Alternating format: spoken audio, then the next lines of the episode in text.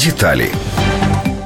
Сторони суперечки обирають медіаторів самостійно і можуть припинити процес в будь-який час. У такому випадку вони мають право звернутися до суду або третейського суду по захист порушених прав. Медіатором може бути особа, яка досягла 25 років і має вищу або професійно-технічну освіту. Крім того, медіатор повинен пройти професійне навчання. Воно включає 90 академічних годин початкового навчання. Не менше половини цього часу займає практика. Цю підготовку проводять викладачі, що були акредитовані об'єднаннями медіаторів. Медіатором не може бути людина, яку звільнили з посади судді, прокурора з державної служби або будь-якого силового відомства за корупцію або порушення присяги. Діючі держслужбовці також не мають права виконувати ці функції. Втручання державних органів, будь-яких юридичних і фізичних осіб у діяльність медіатора при підготовці та проведенні медіації забороняється.